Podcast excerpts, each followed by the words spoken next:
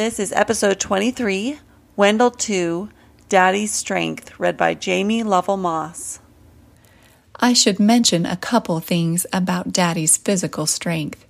He would tackle about anything and generally succeed.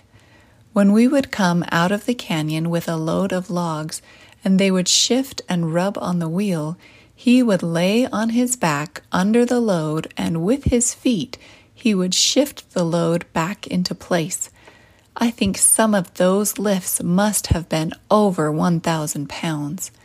One of the neighbors said they saw him take one of the wagon wheels and lean it on the wagon while he greased the axle.